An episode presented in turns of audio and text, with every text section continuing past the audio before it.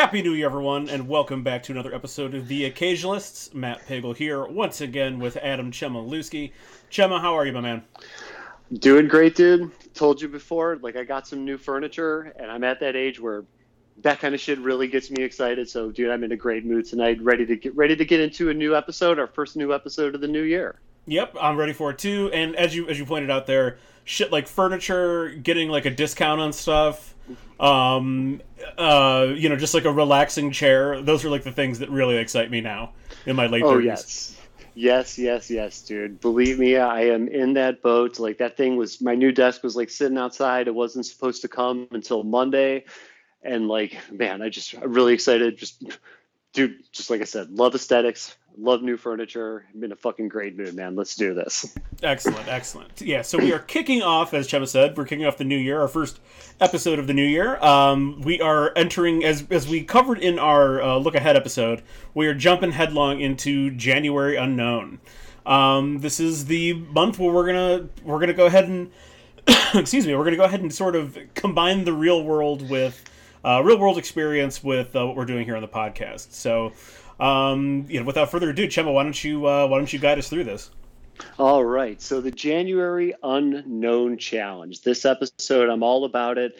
I love kind of getting out and doing new stuff and then talking about it. You know, it's great to talk about these things with somebody other than Jess, which is great. And believe me, her opinion is totally welcome on the subject too. So what we're doing here. I'm going to, before we get into the overall challenge, I got a little bit of a lightning round question for you. And uh, in your own words, like, why do you think it's important for people to like go out and try new things? I'll, I'll answer this with a rhetorical question. How else can you learn anything and how else can the world progress? Dude, that's, you got that right, man. That's very rhetorical and 100% on point in everything. My own words, I'm just gonna put this simply. It's like because I fucking like doing it and stuff. I don't want to like be viewed ever by anybody as like one of those sheltered people. And like I know that I'm not the most cultured dude in the world, nowhere near Anthony Bourdain, Anthony Bourdain caliber in terms of culture. But like I just want to get out and do stuff and you know broaden my horizons a little bit and everything, which is what this particular episode is all about. So the challenge itself. Um, it's broken down into some categories, but I'm going to go through the rules, and the rules are, you know, each category selection has to be something you have not done before.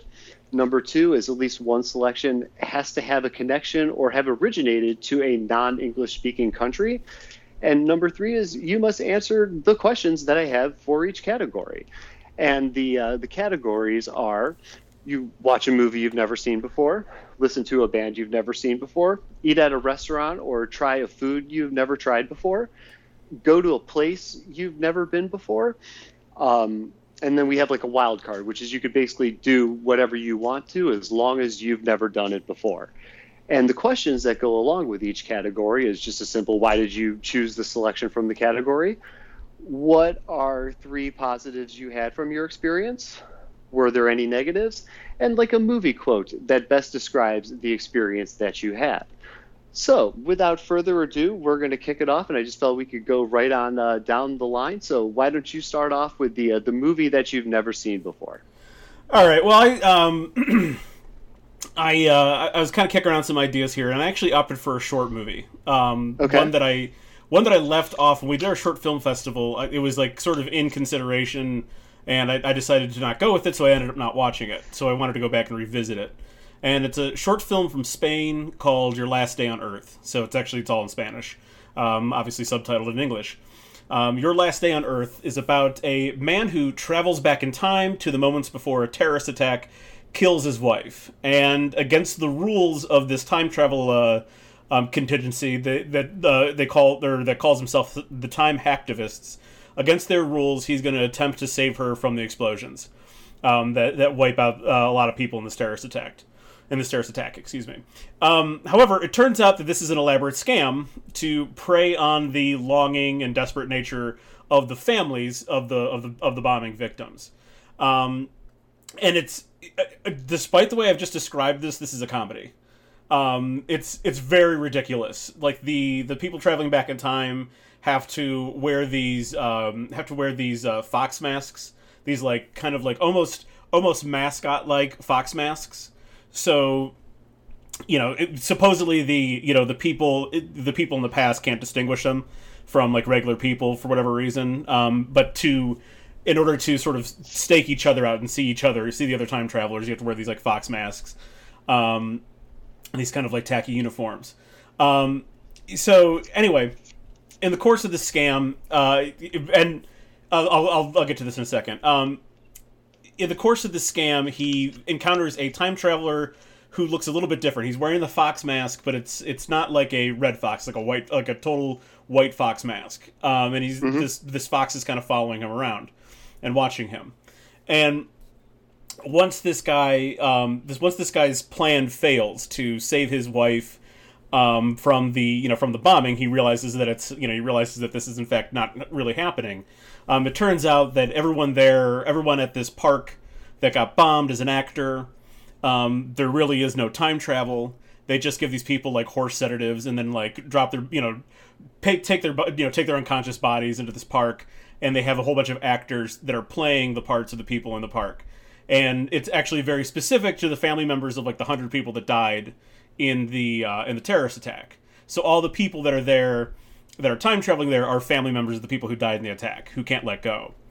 And however, during the course of this, when this guy tries to break the rules, he gets shot by one of the time hacktivists and he's dying. And the man in the white wolf mask comes up to him and says, and he, uh, you know, he's watching him. He, he tells him, "I've been watching the entire time. I've Been watching what you're doing." And he's he's just like he's like I just he just says um he says I knew it would fail. I knew it was a bad plan. And the guy asks him why. How did you know this? And he says, "Well, I'm your son from the future. I came back to see your last day on Earth." Um, so in the course of the scam, there actually potentially, possibly, are time travelers. Um, uh, so you know, I don't know or maybe not. Maybe he's also a part of a scam. I mean, who the hell knows for sure? But it kind of is very circular, and despite the absurdity of it all, and I'm telling you, it's very absurd. Um, mm-hmm. There are like, uh, like, there are like, uh, this. The budget must have been maybe a couple thousand dollars, and most of it was probably in um, in the permits it took to film. Um, the the costuming and like stuff is actually purposely bad. Um, the idea being that like you know they, they say that like when you're wearing the reason why all this shit like is obviously fake and you, people still can't tell it you know tell that it, it's not real is that like you can't see shit in this mask but it's clearly like a it's clearly analogous to like people who are blinded by tragedy or blinded by pain can't can't make the you know they can't make the distinction that something isn't real because they want it to be real um so yeah so your last day on earth by the way that happens all in about 13 minutes um, and it's really solid. It's really, it is, it's actually very poignant and very funny. Um, and I and I just it was a really really enjoyable little watch. That's for sure.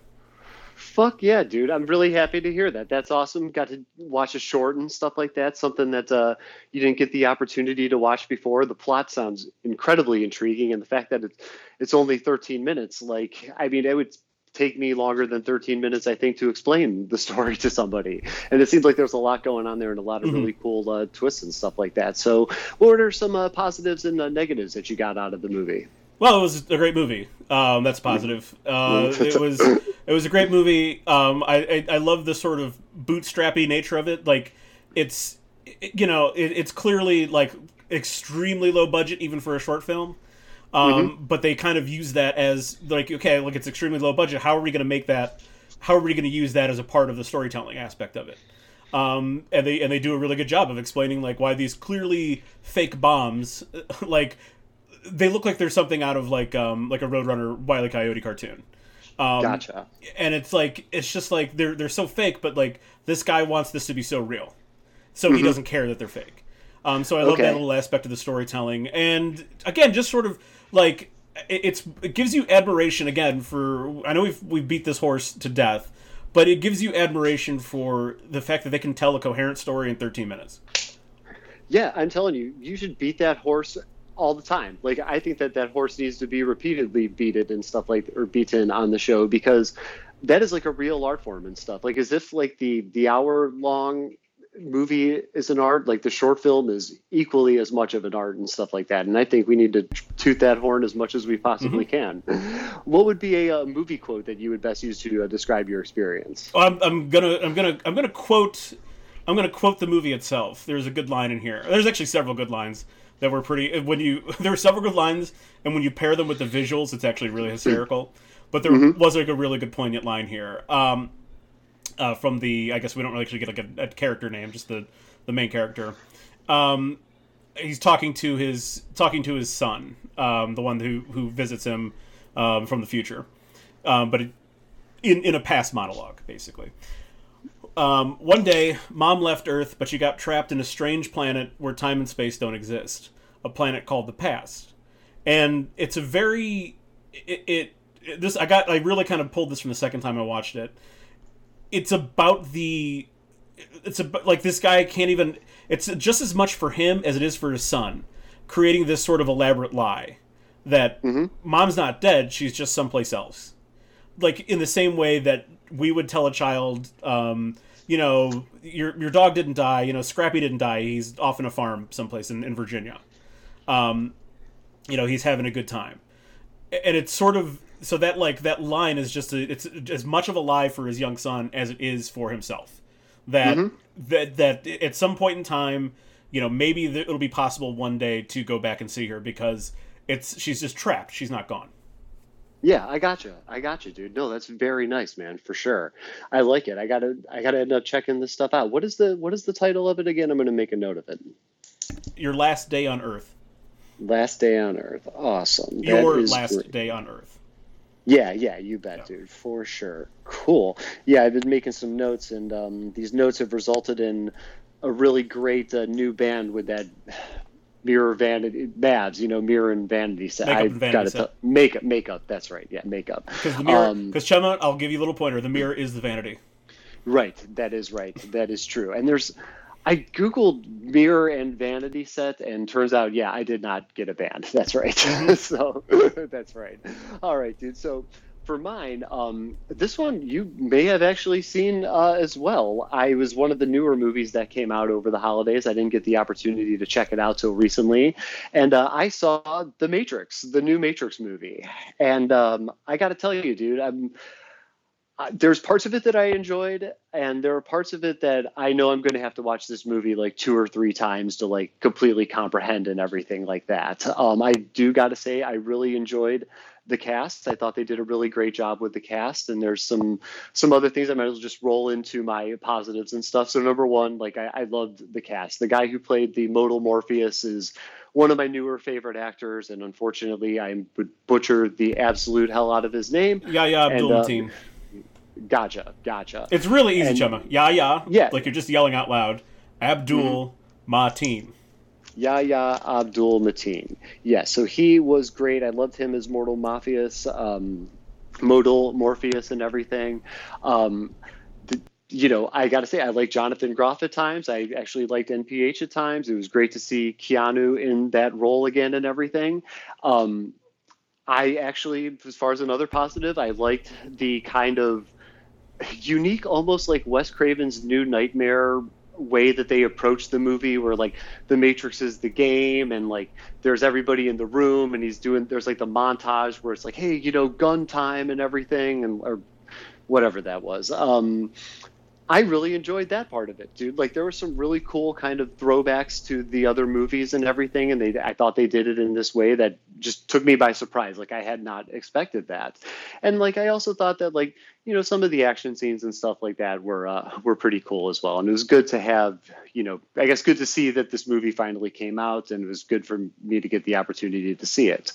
Uh, if there were any negatives, a lot of it is just in the fact that like there are some things that I think just went entirely over my head. Um, and there were just like some things, I guess, maybe references to the other movies um, that I just like, I guess I had not seen them in a while. And there were some things in there that were, I thought were like a little bit hard to follow. Like just, I did not really understand some of this modal stuff and everything. So for the one, one time watching it, I know that my uh, understanding of the movie will get better as uh, I watch it again.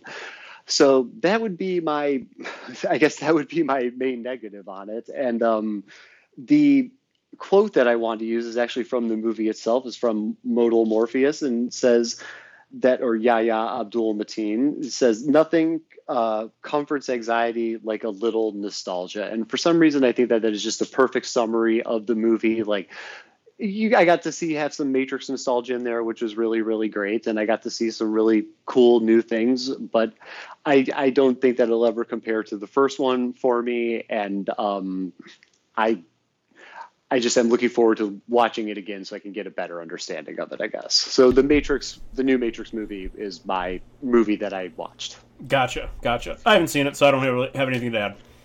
Gotcha. Okay, gotcha. Well, let me know your thoughts on it whenever uh, whenever you see uh, it for sure. Soon, it'll soon enough. Yeah, soon enough. Definitely. It was one of those ones like I tried watching it on the plane and it just didn't happen. So I got I just got pushed back and I finally managed to check it out. And I, I hope you enjoyed. You'll maybe have some of the same kind of thoughts and everything that I had on it. So okay, so the next uh, the next category is uh, a band. Which band had you listened to that you had not listened to before? Well, I I would like to say this is where some of the things for me get flat with this. Because okay. in the course of a day, I probably listen to eight or nine bands that I've never listened to before. It's gotcha. Spotify. Um, it just does that for me. Um, yeah. It, it, so I'm not so I did sort of take a deeper dive into a rapper called Token. Um, okay. I can't remember his David. I think his real name is like David Goldberg, guy out of Boston, young guy out of Boston. Um, I forgot which song. I think the song that kind of pulled me in was uh, thirty. It was called Thirty People. So mm-hmm. I, that one pulled me in, and and I kind of just dug a little bit deeper into it. And it's a it's a good bop. Like it's something good to bop to. Good gym music.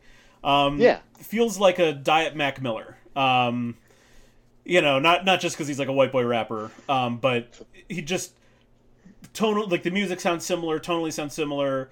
His flows kind of his flow is very similar. It's just it's Diet Mac Miller. He's not quite as deep or as profoundly sad as Mac Miller. Is sort of where I put him, but definitely something good to uh, to throw on in the gym when you're working out. Gotcha. Very, very nice. Um, were, were there any like you know positive negatives that you get out of it? Any like, particular any negatives? Not really. I don't like again. I don't. This isn't like as experiential as you might think for me. So oh, okay. no, not really. No, I, I gotcha. I gotcha. What would be a uh, movie quote that you would use to uh, describe? I have it? no idea. okay. no clue. Gotcha. Gotcha. Okay, no problem. For me, the band that I listened to, this was also my non-English speaking, um, you know, part of this challenge that I did, and I actually listened to some early BTS. Okay, I like never I have never like gone out of my way to listen to it. I don't I have don't I've never heard a song, dude. Never in my life. Like and I've been interested to check this out because they are extremely popular out here. And they're doing like a residency at the forum and everything. It's all sold out. I mean, it, it happened already, but it's everything Dude, they're extremely popular everywhere. They yeah, are the most popular band in the world. I cannot get over how popular this group is and stuff like that. So, you know, I know what I'm walking into, like in terms of like the style of music and everything. And um, I just kind of wanted to experience this, so I know like exactly what what I'm listening to. And the 2000, I went with their 2013 album, Too Cool for School. Um, and BTS is from South Korea. And like, you know, for K-pop and everything, like I, I'm not going to say that like this is like the greatest thing ever, but I can kind of understand like you know in terms of like how I'm starting to see like maybe like why they are as popular as they are and stuff. And it's not something that I'm going to be um, you know taking a deep deep dive into at any point in time. But like now I have consciously made an effort to listen to BTS and I'm not going to lie I can't think of a movie quote either that would totally summarize this experience. But um I guess I've done it and now it's over with. So that would be my um, that would be my band and non-speaking, non-English speaking part of the um, of the challenge and stuff. So yeah, it's just okay. they're just five. Wait, or no, seven, seven. Seven, There's a lot. Seven good-looking Korean guys who can sing and dance. I mean, they're just they're just in sync in Korea. Yeah, you're right. Exactly. And like, I guess um, I could be wrong on this, but it's been a while since the boy band phenomenon has like really been the thing. So well, it, it's um, not here anymore, but it, it's that's sort of the both the boy and girl band thing is is picked up in Korea. Um, Okay, between. BTS, um, there's another one that has like a has like a number in their name. Um, between Blackpink, um, there's there's a bunch of them. That's where it's picked up. Okay, yeah, I got to tell you, like I um I'm glad that it's not really like a big thing in here in America anymore. And if if the boy band thing is going to be a popular thing, I guess I'm happy that it's coming from another country and something that we don't have to say we personally export. So, all right, so. Yeah, so the next part of the challenge is um, eating at a restaurant or trying a food that you've never tried before. Yeah, I went to uh, a restaurant over in Hudson and had. Um, I'm not giving them any any dap um, unless they feel like paying us or something. Um, I had one of the best chicken sandwiches I've ever had. Crispy chicken sandwich, Okay. Nashville hot chicken sandwich. Um, I really love. I really love, and it, you know, it's a nice enough place that we're not talking like. It's not like it's not fancy at all necessarily. It, it's like a an upscale kind of burger place. This is essentially what this place is. Um, But it's I really like I, I know we I know we talked about it a couple years ago when we were doing the chicken sandwich stuff when we Yeah. were trying to track down um, the the Popeyes chicken sandwich. I love trying the upscaled versions of fast food. Like that's like amongst my favorite things. So like when when the chicken sandwich wars were kind of like really going on, um, that's like that was one of the things. Like if I went someplace that you know was more um, like a more casual eatery, I was like, I want to try their chicken sandwich. I have to see like Yeah. it's it's got to be better. And this one was fantastic, perfect crispiness. Um, it, it wasn't just like coated. It wasn't just like coated in spices. You got to put on like their um, their like special recipe spicy mayo, so you can kind of control the amount of spice that you want on it. But it had that perfect crunch. Pickles were great. It brioche bun. It was fantastic. It was like a. It was the um, you know the Popeyes the Popeyes chicken sandwich on steroids. Oh, very, very nice, dude. Do you have any idea where this whole like pickles on chicken sandwich thing? Like, I had never heard of this. Oh, dude, that's old until- That's old Southern shit. Is this really? that like I remember I remember going to year and I'm talking like in the 90s probably early 90s um, when we were like driving down a vacation in Florida going to a Chick-fil-A on the way down and they they put pickles on their sandwiches so like this is an old school southern thing Okay, I gotcha. Because my experience in the South, number one, is very limited, and I have I have only been to maybe a handful of restaurants, um, just in general, and then an even smaller handful that would do fried chicken sandwiches. They usually would do barbecue places down in like Kentucky and Georgia and Tennessee and stuff, and like I when I heard about this pickles thing, this whole thing just I've never even heard of it before, but I got to tell you, I absolutely fucking love it. I never thought that like that I would ever be back on like the pickle bandwagon because I was kind of off of it for a while. Just when I was younger, I didn't really eat them, and um, now that I have like a really good food that I can kind of pair them with with fried chicken. I absolutely love it. It's like one of the only times that I actually eat pickles, but I like if there's fried chicken involved, I almost feel that like they have to be there. yeah I'm not I'm not really a pickle fan exactly I, I don't I don't mind them but like I'm not one of those people who's gonna like just eat like a, a pickle spear that comes with something like I'm not gonna uh, no um No. but you know like I but like it's like the necessary sort of it's the necessary I don't know if it's the brine on the pickle or whatever but it seems Mm-hmm. to offset in a good way or maybe it enhances I don't know um, the flavor of the uh, you know whatever the inherent flavor is on the sandwich it feels like it sort of enhances it I got you, dude. I understand what you're saying, man. And that's I'm in the same bandwagon as you. I can't eat a pickle spear. I will ne- like no, that kind of disgusts me.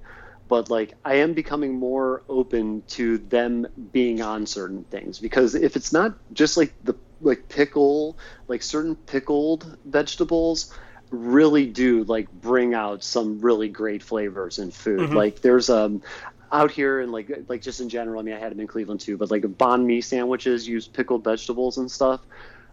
It is a completely different sandwich, like without the pickled vegetables. I tried it both ways, and like having pickled like onions or pickled carrots or something on it, it's like it's a, a like a religious dining experience in terms of like sandwiches and stuff. So I'm I'm all for my horizons broadening, broadening, but I will never I don't ever foresee myself just like oh my god here's this juicy delicious pickle spear. It's not going to happen. I, I would I'm just I would just assume eat a cucumber Um, I, I don't mean I don't Right. know. Like it, you're, you're right. Like there's this sort of um, I like a lot of I know a lot of Americans think that that's like what a pickle is, is a cucumber, like or you Mm-hmm. Know like that's a pickle. Well, like pickling is the process. You can pickle anything. You can I mean, quite literally you can almost pickle anything. Um, and in, like in other countries, it's like a huge deal to have like all sorts of pickled vegetables and stuff. And Right. it- I, I know in Asia, especially, like it's a huge deal to have various pickled ve- vegetables, and the pickling process is different, different sort of brines, different whatever. Like it, there's, I, I want to say it was a, an episode of, um, I want to say it was on an episode of Bourdain where he was uh, in Sing. No, it couldn't have been Singapore. It must have been like Thailand. No, it was Singapore. Um, and there was like a whole like there was a whole market that just had like pickled various pickled vegetables, pickled meats, pickled everything. Everything was pickled, and it looked fucking Yeah. delicious. Yeah, dude, I saw a similar thing with Andrew Zimmern, and he was in Russia, and it was like a, a majority pickled market.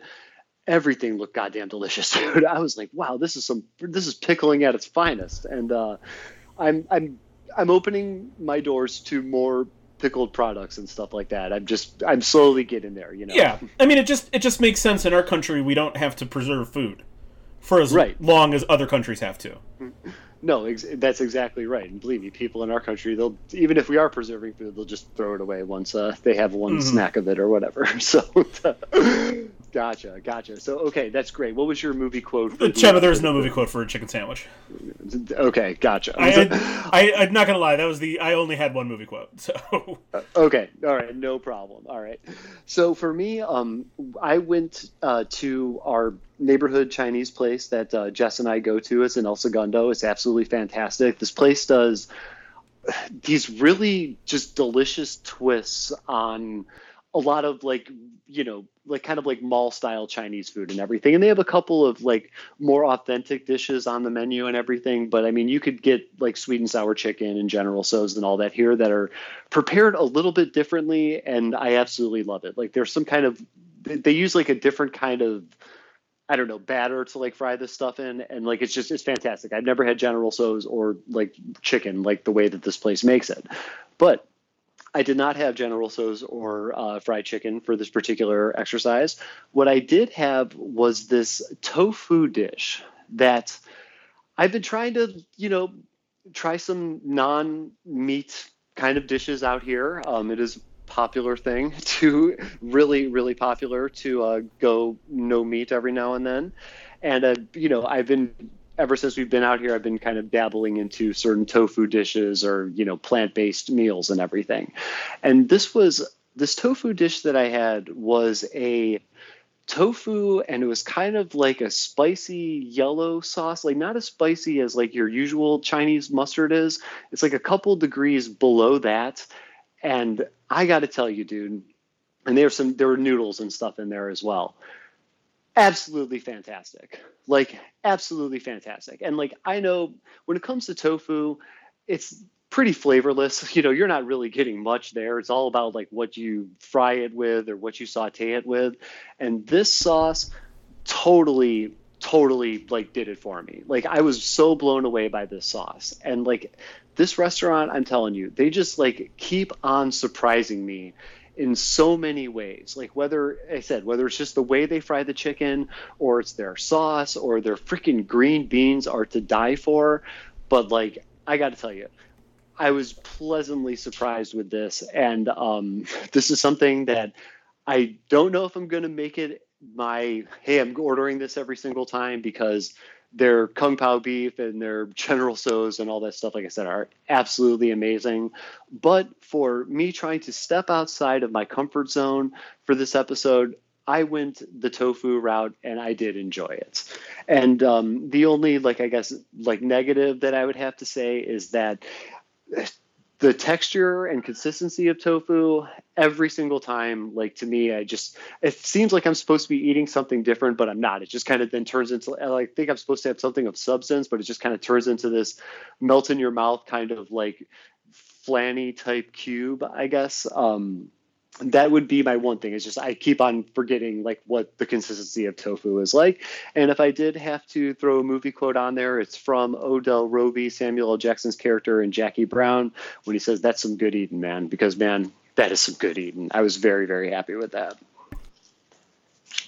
I've still never had tofu, and despite your glowing review, it's something that's probably going to be off my radar for the rest of my life. I, I just, it doesn't, kind of for the way you described it, it just never sounds like it's going to be satisfying when I could have No, other I- things that are satisfying. I completely understand, dude. Like this is something that for me, like people in general, like it's just something that comes up in conversation. And I never had had tofu until I moved out here. So every now and then I might dabbled into something like that just to kind of, you know, it's just so I have something to contribute to the conversation and so it kind of broadens my horizons a little bit because like everybody I've met out here has had some form or multiple forms of non-meat foods and I've heard some very, very glowing reviews from things. I've heard some not so very glowing reviews with things, but um, I, I kind of opted with this one. It was like an easier one. We were already going to the Chinese restaurant, so I'm like, all right, I need to get something, and I went with this. I never had it before, and I like it. Believe me, their General Tso's in this place is banging enough for me to like never order anything but that ever again. And like I order that like ten times out of ten. So like the only way I'm going to end up doing something like this is if I have to do another kind of like, hey, try something you've never had before type situation. But Yeah, believe yeah. me, dude, for the one time, absolutely banging. I did love it. Gotcha, gotcha. You gotta, you know, this is gonna be one of those to be continued things.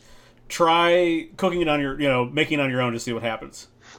Yeah, so okay, I'm glad you brought that up. I've never done tofu on my own. I did buy a plant-based meat from the store that like comes in like the, the pack of meat, you know, that's vacuum sealed and Oh, everything. that's not the same thing at all. By the way, not even no, close. no, no, not even close. So like, but in terms of like non-meat options, this is the only experience I have with cooking it from home. This was so weird to me. Like in terms, just di- the difference between cooking it and stuff. Like, I. I had thought I messed this whole thing up somehow. Turns out I didn't. And I mean, it tasted okay, but like, it's not anywhere to what you're getting in a restaurant and stuff. Like the the meat substitute stuff in the grocery store, like I don't think I'm ever going to buy one of those again. I would just rather have somebody who knows what they're doing prepared for me. Yeah, exactly. I um, I, I don't know. Like it's it's when it comes like outside of like a like sort of general veggie stir fry or something like that. When it comes to like uh, you know, or like even like a like a baked baked cauliflower or something like- like that, or cauliflower mash. Like when it comes to like cooking vegetables, cooking uh, meat substitutes, like I, I don't know what to like. I don't I don't know how to necessarily do it. Like, do you even Yeah. need to do it? Like, I mean, you, I don't- What's yeah. stopping you from eating like vegetable meat raw? That's a very very good question actually, and that is really good because I'm not going to lie. Like the cooking process, it smells terrible. It really look like when you're cooking it, it just something about it just does not look right. That's why I thought I messed it up all these times, and um, I was just I really just was not a fan.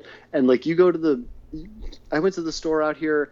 And like they had so many, the same brand. I can't even remember what the brand was, but um, they had so many different like you know sausages or sausage flavored or you know like what's supposed to be like a meat patty in the shape and everything. They even had like you know like kind of like a bacon stuff and i'm just like no like i'm good. I'm really really good. I don't want to try that bacon. Mm-hmm. definitely. All right dude. So for the next category it's going somewhere that you've never been before? Yeah, this is where Chubby, you need to include a call to action with this. Okay because I stopped at a new gas station. Okay, Um, gotcha. They had booze on hand that other gas stations didn't have. Um, the only reason why I stopped is I had to piss really bad. Um, Yeah. I, I just knew I wasn't going to make it to where I normally get to. Um, that's why I was there. It was kind of interesting, I guess. It was like actually, it was it was really strange. They had like a very, they had a very like they had like a beer cave, right? Like a, like most like most full service gas stations do at this point. They had a beer cave, not full service, but um, Yeah. you know, larger pump gas stations or numer- n- numerous pumped gas stations have. But like they had way more seltzers than I've ever seen at, at any like one particular place. Um, that's it. So like, when you say go to a place you've never been before, and then what? Okay, gotcha. Okay, gotcha. All right, no problem. Making a note of that for uh, for future outlines and everything.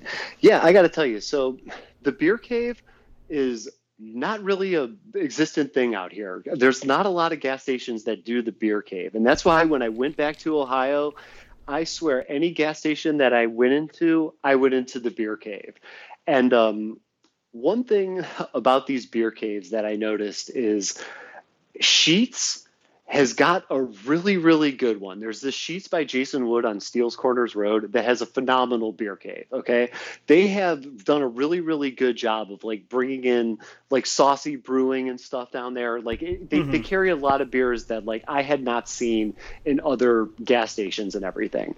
And then like, when I go to, um, there's a couple of like actual stores, like you know, brick and mortar convenience stores in Cleveland that have like a beer cave, and there's this one on West 14th that is to die for. It's just Tremont Foods, and their variety there is like one of the best varieties I've ever seen. Like in terms of microbrews, in terms of seltzers, like all they have so goddamn much of it, and so many different varieties of all the Ohio stuff, other states too. It's hands down like that would be the place like wherever whenever I go to Cleveland, I always make sure to stop there just to buy beer because they have a phenomenal phenomenal selection of it and stuff. So I will say that I do miss the uh, the beer cave and in that kind of luxury out here because gas stations and a lot of places don't really have a good alcohol selection out here in terms of um, a lot of variety and everything. Like if somebody had a lot of Yeah, are they allowed to sell certain amounts out of gas stations in California?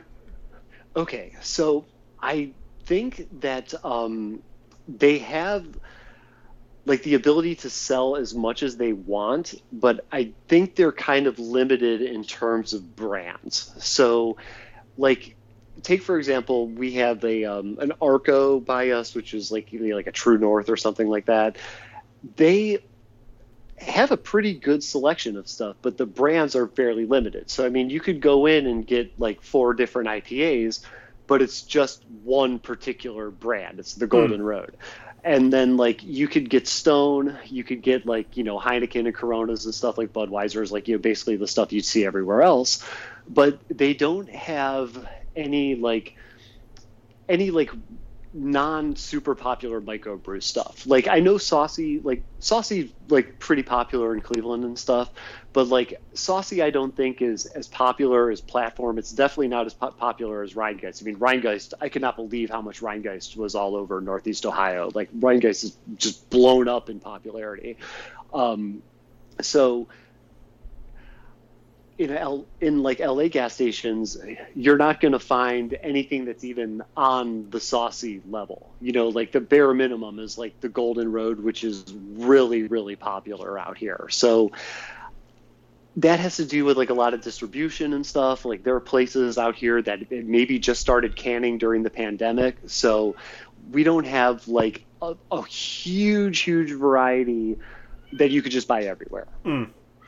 I wonder if it's because you don't have a bunch of sloppy fat drunks that, You know, that, that need I- to drive their trucks to a gas station to get alcohol like you do here in Ohio.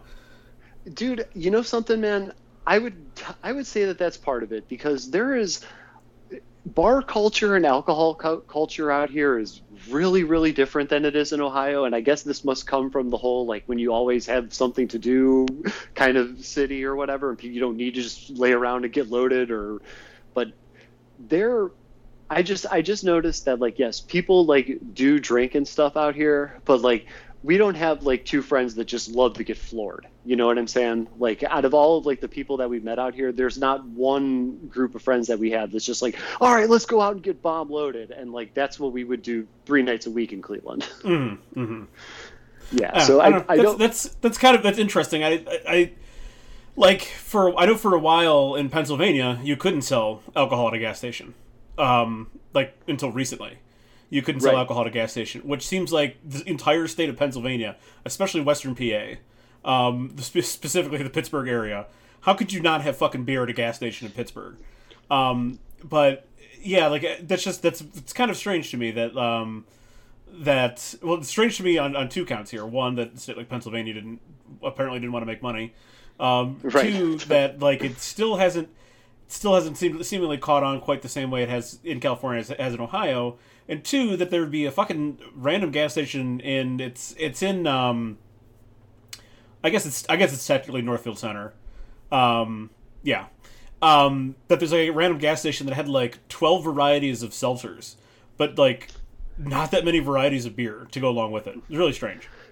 Yeah, now that is really really weird. Yeah, the the seltzer thing out here, there are places that load up with them. Like I mean, you but it's nowhere near as much beer as they had there. Like even like our two grocery stores that we go to, there's a pretty decent selection of seltzers, but that's a very small sliver in like their cooler of alcohol that they have. So for Northfield Center to be weighing heavy on the seltzer, that that just there, there's a lot to unpack there, man. I gotta say, like, is it makes me wonder if those like those hard nosed, uh, you know, Ohio people in Northfield Center are now leaning, you know, they're leaning towards the seltzers and stuff. Like all the the hard asses in Northeast Ohio really like their seltzers. Eh, they're not hard asses. We all we know. That. they think they are with Yeah. all the affliction and everything, and then tap out that is purchased in that section of the country. Yeah. Mhm. no, I got you, dude. Okay, well, very interesting. Yes, I will make a thing with the call to action for the uh, for future outline and stuff like that. And so my um, my little place that I have never been before was done like you know just entirely on like a fluke and everything. Like jess and i we were bored over the this was post we kind of did like our beachy weekend type things and um, on saturday i did my re-proposal to her um, which was on the beach that was by our house and then um, the beach that I had never been to before was we were doing some scouting for places in Malibu, and we're going back up to Malibu on Saturday to uh, look at a restaurant. And this beach that we checked out, it's just not going to work for our wedding. But my God, is it a cool beach? It's called El Matador Beach.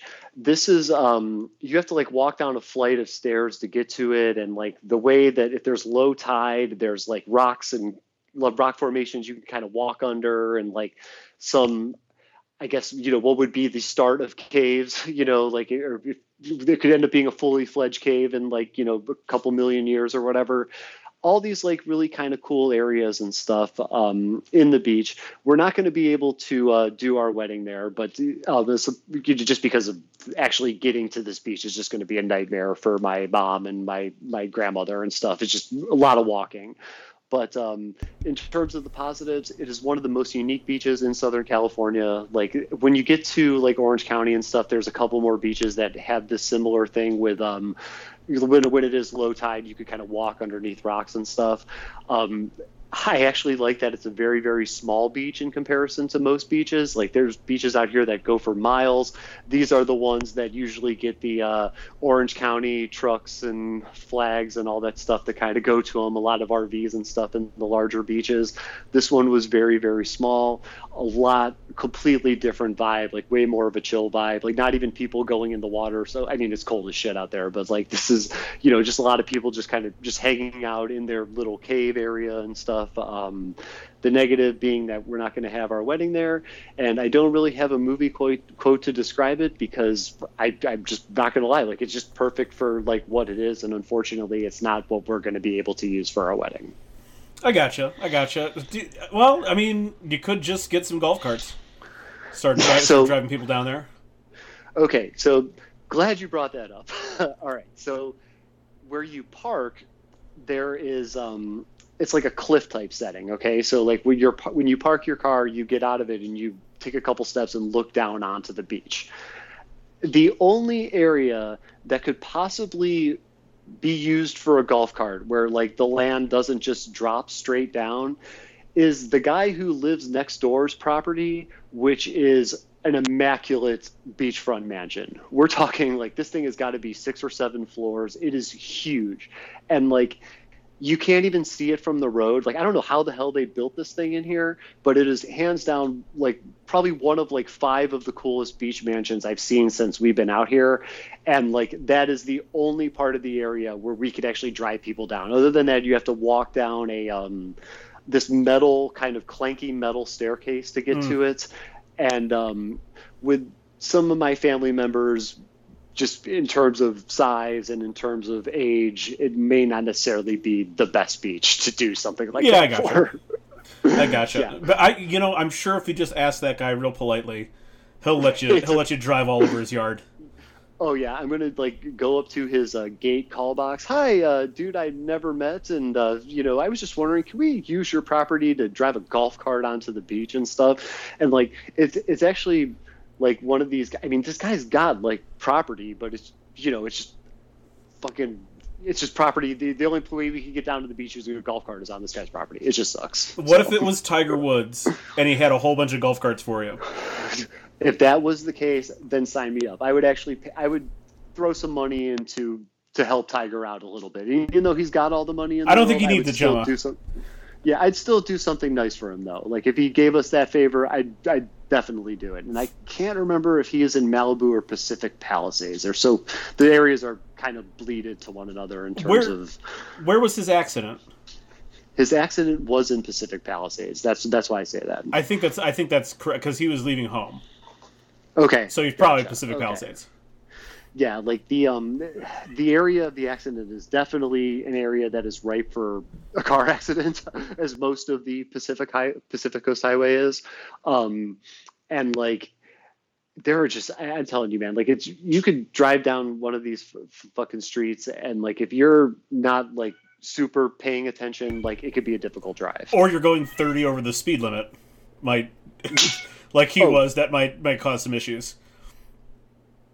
Yeah that's that's why whenever you drive like whenever i drive on the pch like i'm i'm never like doing any kind of speeding. And when you get up farther um, like into malibu and stuff and when you go into Point Mugu into ventura county these roads are like very very windy and twisty and stuff. And there there's definitely some of that in the pacific palisades area but like he you know going if you're going as much as 10 miles an, o- an hour over which on a highway is like nothing but on that road it's like an obstacle. It's like dangerous. Hmm hmm Gotcha. yeah definitely. Hold on one second. Hoagie is uh teeing off really quick. Just had to silence the uh, silence the little beast there. Okay all right. So we're in the uh, the last one of the categories here which is the wild card which is do anything as long as you've never done it before. Um, yeah, so I went to the gym on a slightly different route than usual. And it, this is one of those things that I used to I used to do when I would drive home from college. I would find different ways to come like home from BG to get back home. And I always enjoyed doing that. Like you would get like as convenient as taking the turnpike is and as fast as it is as it is um, it's actually like a lot more fun sometimes to take some of the you know take like route 2 and route 6 um, Yeah. most of the way back um, before you know before like I get to Cleveland and then at that point I'm like all right let's hop back on the highway here it's you know I, I've I've seen Cleveland I've seen enough of Cleveland I don't need to keep going through it right um, but it was always interesting. Like it was much more scenic, um, a little bit slower, but you go through some like small towns and stuff, and it was kind of interesting. So I just decided to do that this week, going up to the gym. Um, Just basically side roaded it all the way up to Streetsboro, and it was it's definitely more relaxing to to drive on a regular road. Um, you know, it definitely added about ten minutes to my commute, which is already about like fifteen. So it was like like a half hour to go from Twinsburg to Streetsboro. Um, but you know, it's just like a little bit more relaxing. Um, there's just more things to look at. I mean, even though it's just like some buildings and other cars and stuff, there's just like more stuff to look at. Um, I d- not sure I would ever do this again, simply because like I don't want to. What if I if I drove back the same way? It essentially would have been like an hour in my car to go from Twinsburg to Streetsboro, which is fucking stupid. Um, but but doing it like I this is just sort of like a general call to action to everyone. Like if you have the opportunity to go someplace you've been before or you go all the time, try going a different way. It really kind of it sort of puts you in a different mental space as you're going that direction, whether it's work, uh, going to a friend's house, uh, you know, I don't know, like you go you go to a golf course frequently, you go a different way. Like I'm telling you, it will change your mindset on, upon upon like the upon your arrival. It'll change your mindset. dude i know i'm not exactly positive of the specific route that you took but i do know of a bunch of you know roads and stuff like that that exist between Twinsburg and Streetsboro, and You just I you was go through Hudson basically um, at, at one part. Gotcha. Yeah, like it's not it's not Darrow, but um, it like par- you're partially on there.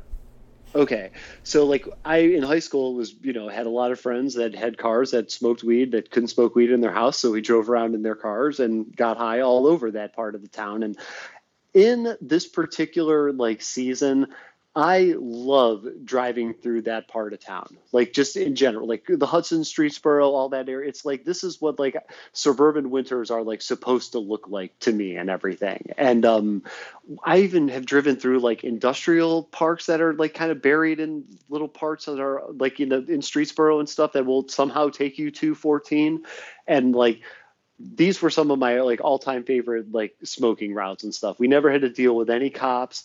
Like it, it was just you kind of driving in your car in this like very like you know kind of midwestern scenic setting and I'm not gonna lie, man. I, I enjoyed that, and if I had enough time, I would definitely go on one of those smoking routes whenever I'm back in Ohio.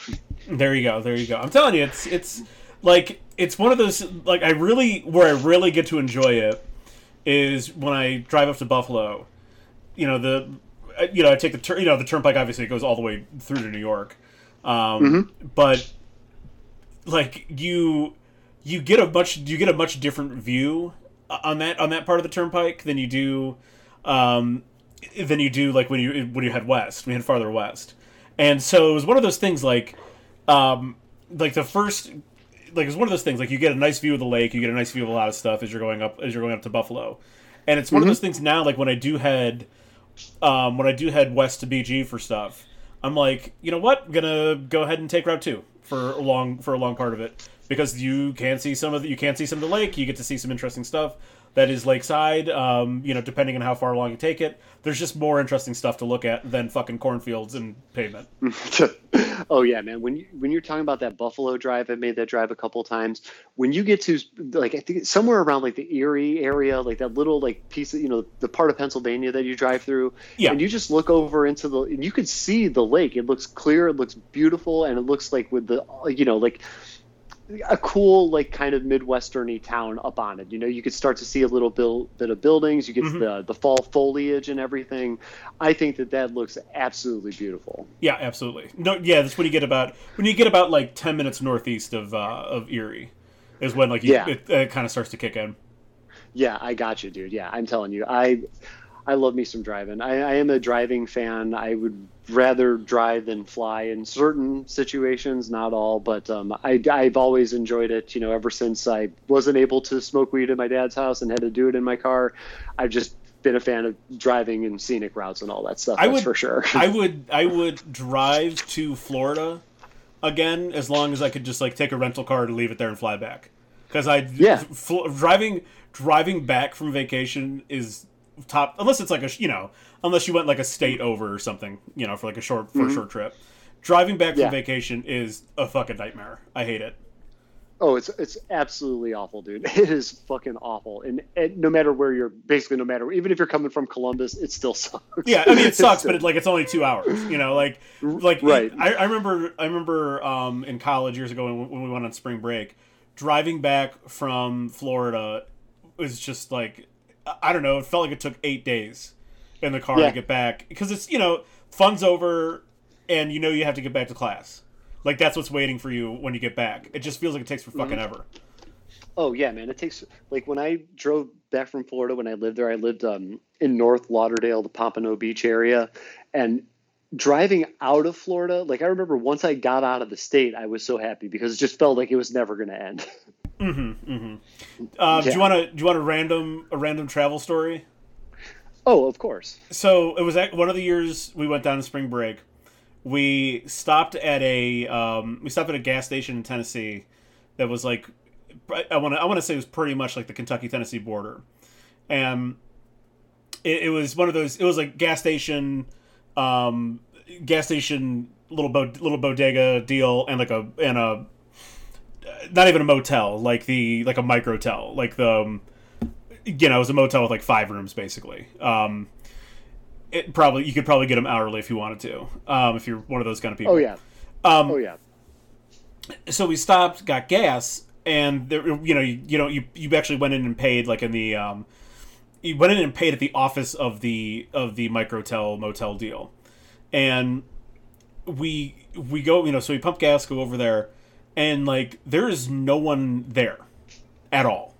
there is there's no one at like there's no car there are no cars parked anywhere um, at this you know in the parking lot for either the gas station or the section that was closer to the uh, to the motel. Um, the lights were all on in the office, and there was like it looked like someone went in there with a baseball bat and ransacked everything. Like the office Oh, was fucking destroyed. Um, papers Wow. were everywhere. There was like a like a not like a window, but like there was sort of like um, I mean it's a window, but like it's what you know it's one of those like um those like translucent barrier kind of deals that like Yeah. that was like in front of like an office that was like behind that was like you know that was farther behind. I, I'm not I know I'm not describing this particularly well, but like that was like broken, not like shattered, but it was broken. And it, like we're looking around, and like we just all look at each other like, do we stay to find out what happened or what's going on, or we just fucking leave? It's like midnight, intent in a strange state, and whatever's going on here at this fucking office that we're supposed to pay at, like something happened.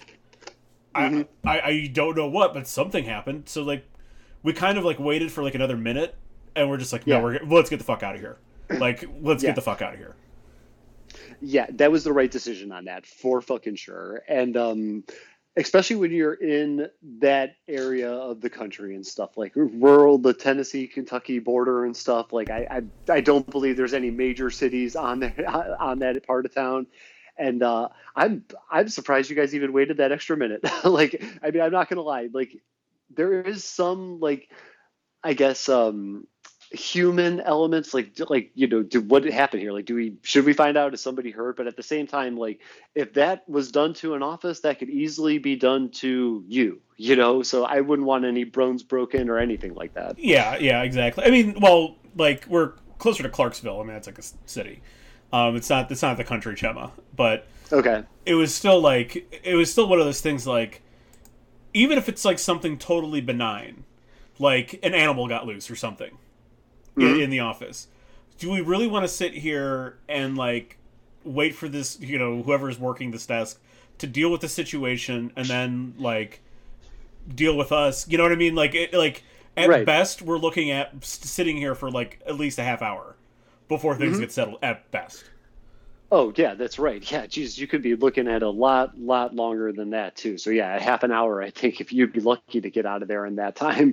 And you never know like you having to stick around and stuff like it could become a fucking thing. You never know what could happen with um with that situation. My Yeah. god that is actually really fucking really clear, creepy and i'm glad you made it out alive. That is for sure. Nice nice. So my wild card um it does involve working out. It wasn't a drive to the gym but um so i've repeatedly talked on the uh, the podcast before. I am all about the peloton.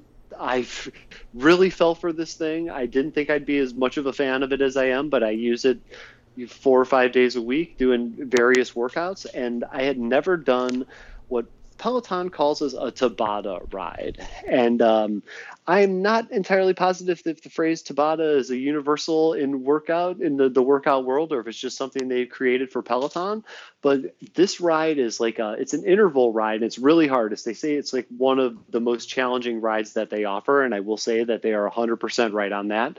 And it is just this interval ride where you're doing the exact same two intervals for 30 to 45 minutes. I, I did a 30 minute one. I've seen them go as high as 45 in their on their workout menu, and like the um, the workout itself is very very taxing on you, and like they do not they don't let like let you let up at all. And for Pelotons, like I got to say, this was by far and away one of the most like just I had felt like I just got a really, really great workout in in 30 minutes. It was one of the best 30 minute workouts I've ever had. Also, one of the most intense 30 minute workouts I've ever had on this thing. So, for fellow Peloton owners out there, if you're ever looking to get your ass kicked, find an Ally Love Tabata class, and man, you will you will feel it when it's over with. Yeah, it's um, Tabata is like a it's a style of like uh, it's like a HIIT workout style, basically Okay. what you're doing. Obviously with the Peloton bike involved. Yeah, yeah, I gotta say, my legs are like still fried from this thing. Like I have been like having to like sit down and like take baths and stuff like that just to kind of loosen up my muscles because this thing kicked my ass, dude. This was like a couple days ago too. So really, really, really solid workout on the uh, on the Peloton, and I can't even believe that I'm as much of a Peloton guy as I am. So, all right, dude. So we're getting into the last little bit here and stuff. Is just our best and worst ofs out of uh, out of all these new experiences. Which one did you enjoy the most? Um, well, I mean, obviously, it's the movie. Um, the the short film, uh, Your Last Day on Earth, was was really excellent.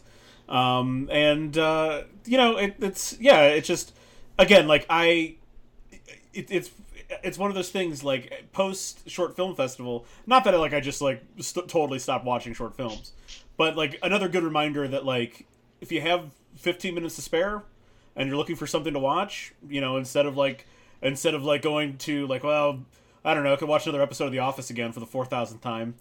Go fucking watch a short film. Like they're really good. Right. yeah, definitely. Could not trumpet the short films enough. And as somebody who has watched a lot of Office reruns in the last year or so, I could definitely tell you that a short film is an appropriate break from from all that.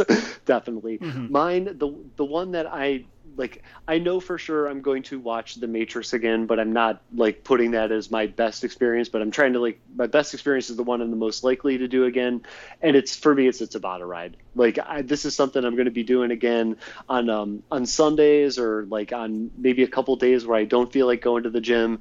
Doing the uh, Tabata ride is a really great way to like kind of kick off a workout and stuff, and then I usually like just kind of do some stuff in our home gym. But that is going to be one that um, as far as a workout goes it was a great workout in Peloton, one of the best that they offer, and uh, it's something that I'm going to be doing again for sure. So I love the love doing the Tabata ride. Excellent, excellent. Which is your least enjoyable one? I mean, I guess by default, uh, going to the gas station. yeah, because it's just going to a gas station. Even though it did, I, I actually like. It actually is sort of like in my mind now though i'm like you know if i do want to go like try some it, it, wasn't just seltzers too they also had like um uh, not that it was a lot of them, but they had different of those like you know of the of the mixed drinks, the can mixed drinks. They had different yeah. ones I hadn't seen before either. So I mean, whatever. It's just going to a gas station, but it's also kind of like, well, if I do want to try something different, that's like legitimately that's the first place I'm going to head.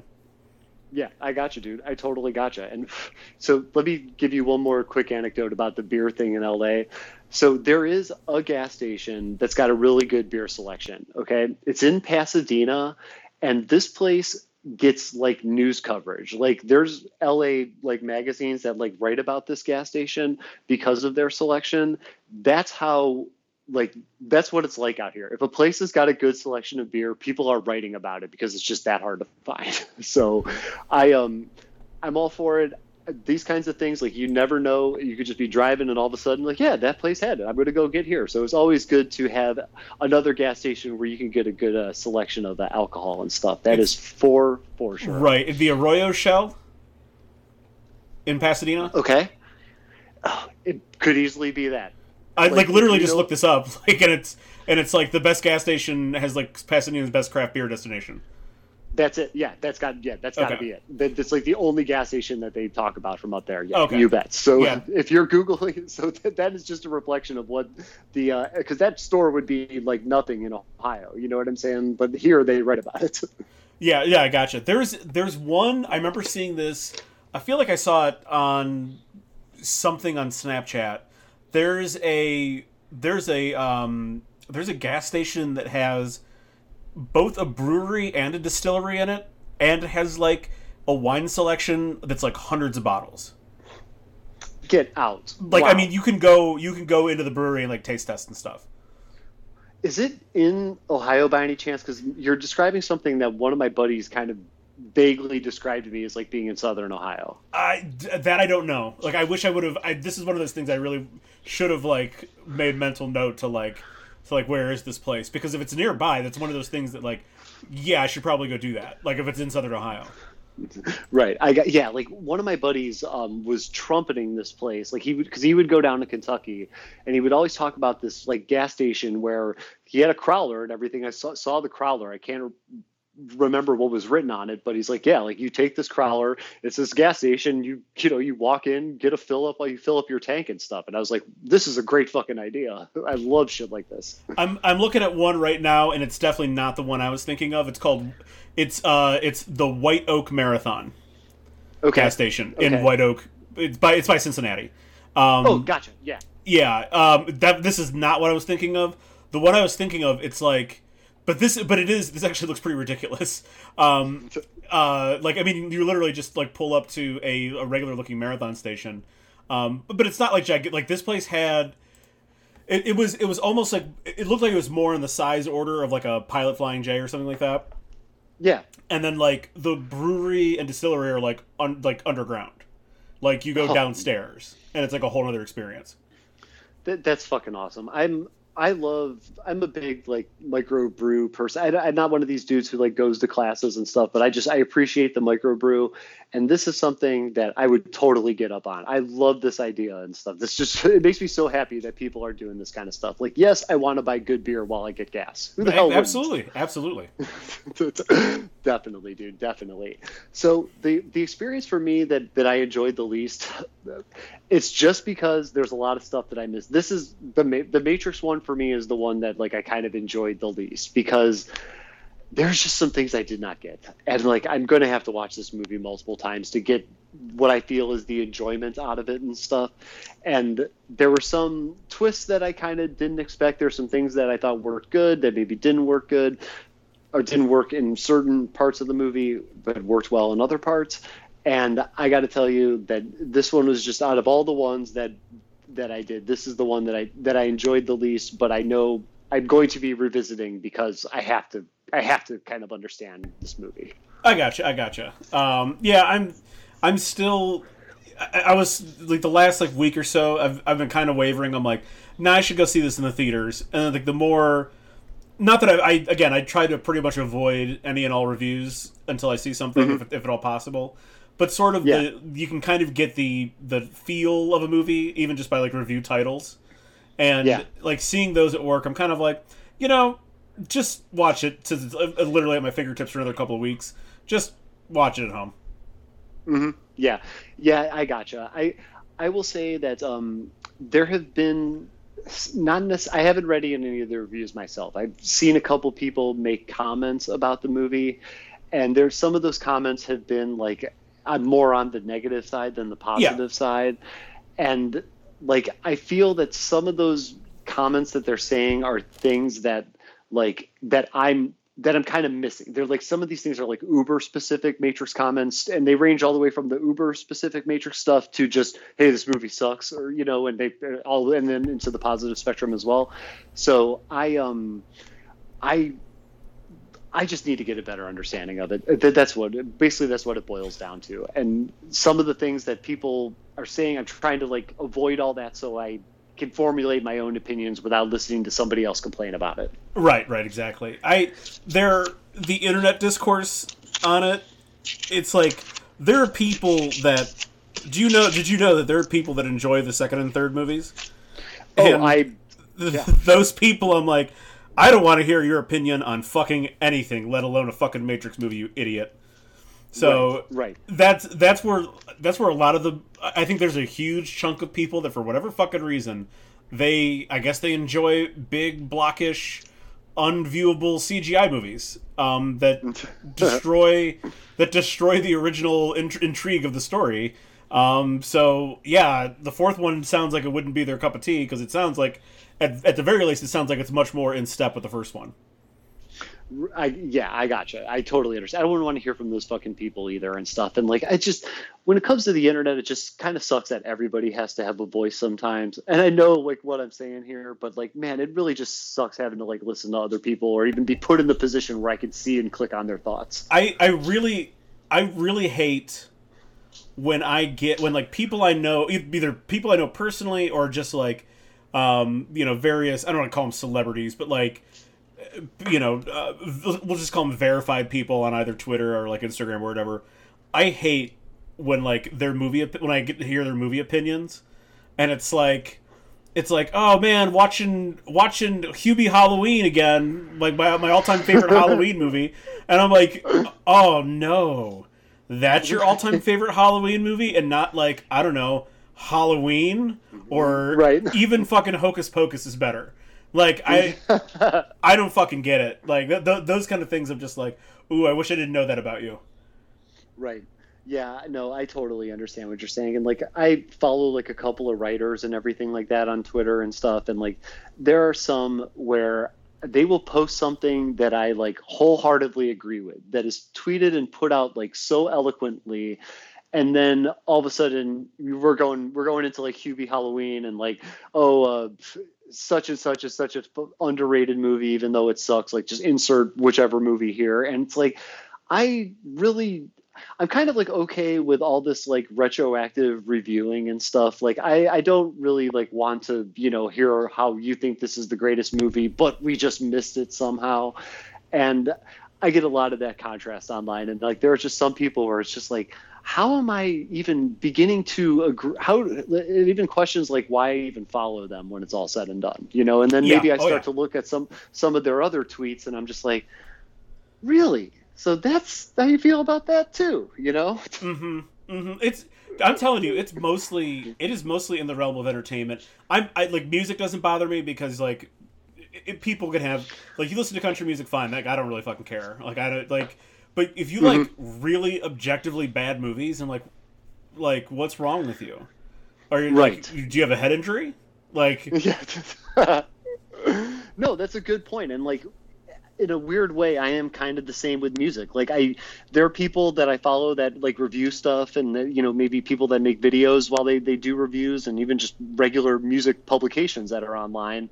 And I like really don't care. Like I don't care that Rolling Stone will review a country album and then they'll go review like a death metal album. I don't care that like uh, some reviewer people have really high praised things to say about Taylor Swift albums, which I never expected them to say. But I guess with movies, it is just one of those things where that is something that really makes me like raise an eyebrow. You know, like Yeah. why this movie? Like why are you trumpeting Meet the Spartans? Is there is there something I'm missing? Like am I the weirdo for not liking because I think I think movies much more so than music can be can, there can be like a more objective agreement on them. Like uh, whereas I mean not that like I mean a, like a bad song's a bad song. Like we all we can all pick one out. Um, Right. That's not necessarily what I mean, but like there there might be like there's just musical styles that I just don't care for. So like I, I don't pick up any nuance in them like at all. But Right. when I watch a movie that has really stunted, bizarre dialogue, or the editing's bad, or the lighting is strange, or you know, or it's just bad, you know, I mean, right. like I can objectively see that and go like, well, you know, we're we're trying to make this main the, the main characters fall in love, except for they've never they haven't shared a scene until right now. so how can they be in love? hmm You know, like Right. like I you Yeah, can yeah. objectively see that, right? Everyone else, but apparently people don't. Yeah, that is fucking that is some weird ass shit to me. And I'm glad I'm really glad that you brought that up because I do feel the same way and I don't think I've ever like had the chance to vocalize this before. Like music stuff, like there are people I know that have phenomenal taste in music, but they made like one or two stupid bands, and I'm, I, and it's weird. Like I could look at my buddy Chuck and be like, "Oh yeah, this guy loves all this stuff, but he's a Katy Perry fan, and it doesn't bother me." Or like you insert whatever band I wouldn't normally listen to here, but uh, I got to tell you, like when it comes to movies, it really makes you raise an eyebrow about people and stuff. It's almost like when you find out they're a Trump supporter or something. it's pretty it's pretty you know what it's on par they're about the same you're Yeah, a trump yeah. supporter and or you like meet the spartans and hubie halloween you might as well be a fucking you might as well be an insurrectionist That's right. Yeah, God. Oh, Meet the Spartans is so great. And did I ever tell you about January 6th being an inside job? yeah exactly My, they're on the same level to me No, definitely, dude, definitely. So, if there were any, did you have any runner-ups, any things that you were gonna do but maybe didn't get around to doing, anything like that? um, nothing in particular i had some ideas but like just didn't have the time to execute them necessarily so there wasn't like i didn't have like a plan that i that i that i, that I let you know that i let slip by Yeah, no, I, I totally gotcha. I, I had like a couple of like celebrity liquors I was going to try and stuff as for my wild card. Um, I had two of them lined up, and like I wanted to try the Rocks tequila, which I couldn't buy anywhere around me, like in a skip it. reasonable drive. It, it's not all that great. Okay, it, okay. it's like tequila is tequila, and I like there. I've had some that are good, like legitimately mm-hmm. good, but it's still you still have to like you have to really enjoy that taste, and I just don't. So it, it's fighting that battle for me, and it's Yeah. not like it's. I mean, I don't know. It doesn't. To me, it doesn't take. Maybe someone, maybe someone who's really into tequila can convince me otherwise. But like, I, it doesn't taste like it's any different than Patron or whatever else. Um, Mhm. So I mean, I guess Yeah. you you are literally buying it for the name. Okay, gotcha. Okay, good to know about that. I um, I I've like I've I've only seen it in a store once, and we were so far away, and it was it was kind of on the expensive side, so I didn't have to get it. Um, but it's now having your review there and everything that um, it's probably something that if, if I ever have, it might just be in the bar the one time. Yeah, yeah. Um, the the Delavanges, Cara and Poppy Delavine, start. It's Delavine. Yeah. Okay. Um, Delavine. so- Come on, Gemma. That's how you spell that name, isn't? Isn't that how it's spelled? right, but no one on the fucking planet has ever said Delavine but you. Okay, gotcha. Okay, um, I thought I I heard Fallon pronounce it like that um, during the one. There's this video of her playing Sweet Home Alabama, and I swear that he pronounces it like that. Okay. You know, anyway, he, you know he's a comedian, right? Right, right. But That's like, a, that's a clue right there. Okay, gotcha, gotcha. So um, they came out with a prosecco, and um, there's only two places in the city that I've found that I've been able to find that has it, and they Mhm. are nowhere near us. so like that was that was something that we had kind of had some plans to be in like the West Hollywood area, uh, but they just we had kind of we just decided not to go up there. Right. Um, and there's a store up there that sells it, and the other one is even farther outside of uh, outside of our radius. So I have had this like certain kind of like thing for some of these like celebrity wines and liquors that have come out. We were actually able to try some of Maynard's winery um, a couple like actually like last month. It wasn't too bad. It wasn't like the greatest thing in the world, but it Mhm. wasn't horrible either. So the guy at the um, liquor store like said basically that like the Delavine Prosecco was not like it, it was worth giving it a shot. You know, it wasn't like the greatest thing, but he, he said like, yeah, if you try it, it's it's all right, but you just didn't have it at a store. So that was one thing I was going to do, but it just could not make the trip to go get it. Yeah, yeah, I gotcha. I've um I've heard that I, I still haven't seen it anywhere nearby. Um, Ryan Reynolds Aviation Gin. Um, I've heard whatever it's gin. Um, so Mhm. like that's generally what I've heard about it. So really, really, what it seems like, Chama, is that Dan Aykroyd is in fact the king of celebrity liquors. Uh, he's got to be because the dude at the liquor store pointed his pointed Crystal Skull vodka out specifically and said that like out of out of like five different things that this guy ranted off, which was The Rock, um, the Prosecco, Danny DeVito's whiskey, Metallica had a whiskey. Mhm. He said that like Crystal Skull, Crystal Head vodka, Crystal Skull vodka, whatever it's called, is um by far and away like the best one. Like that It- is like just seriously is like it's the problem is even that like even the smaller um 750 milliliter bottle is like 49 dollars and Mhm. like i don't like it that much but it is It's, but it is like a better for sure it is a better vodka but i can get i can get a better vodka for like 10 to 15 dollars cheaper too Yeah, I got you, dude. I totally got you. And like, I had seen the only time I saw the Ryan Reynolds gin was when I messaged you that photograph, yeah and the st- the store that I went to would would be like a Heinen's equivalent in, in Cleveland, like a little mm-hmm. bit more pricey. He's got different stuff. yeah They had it on their bottom shelf, and it was and it was so like if there's any indication as to how stores feel about his gin, it's on the bottom shelf even in Los they Angeles. yeah they had a whole um when when uh in at the giant eagle in um what's it, what's it called at like golden link whatever in northfield there um almost macedonia they oh yeah, um, yeah. um when they had when they had Teremana, they had like a whole like standee that had like his picture on it. Um, you know, it had like some bot like it had bottles on it in addition to the bottles they had over in the their section with tequila, and so I saw it. I'm like, oh yeah, let's, we'll try it. I'll try the Blanco. And by the next the next time I was there, to, I mean it was like a month and a half later. So, um, but the next time I was there, all that was gone.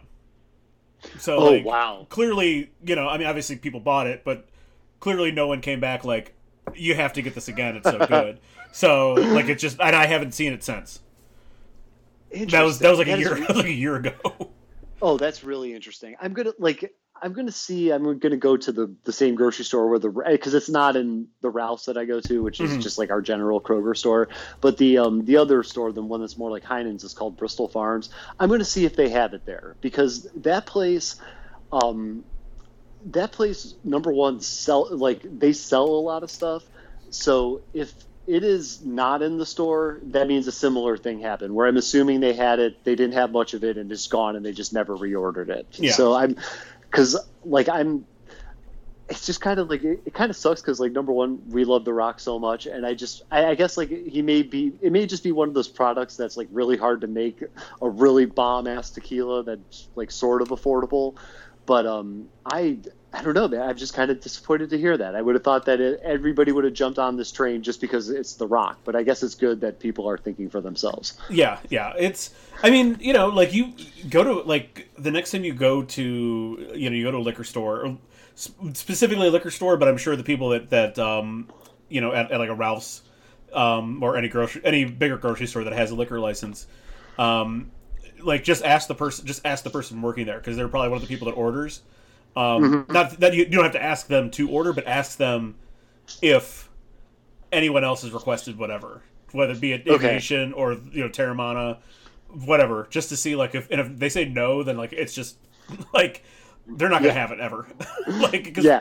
they're not gonna buy shit that no one's gonna buy obviously Right, right. Yeah, I, I'll do that because these guys, these stores have really helpful people, and um, I we were buying, I was buying champagne to like bring in the new year with and stuff, and uh, this guy who was like um working at the store or whatever, he saw me pick up a bottle.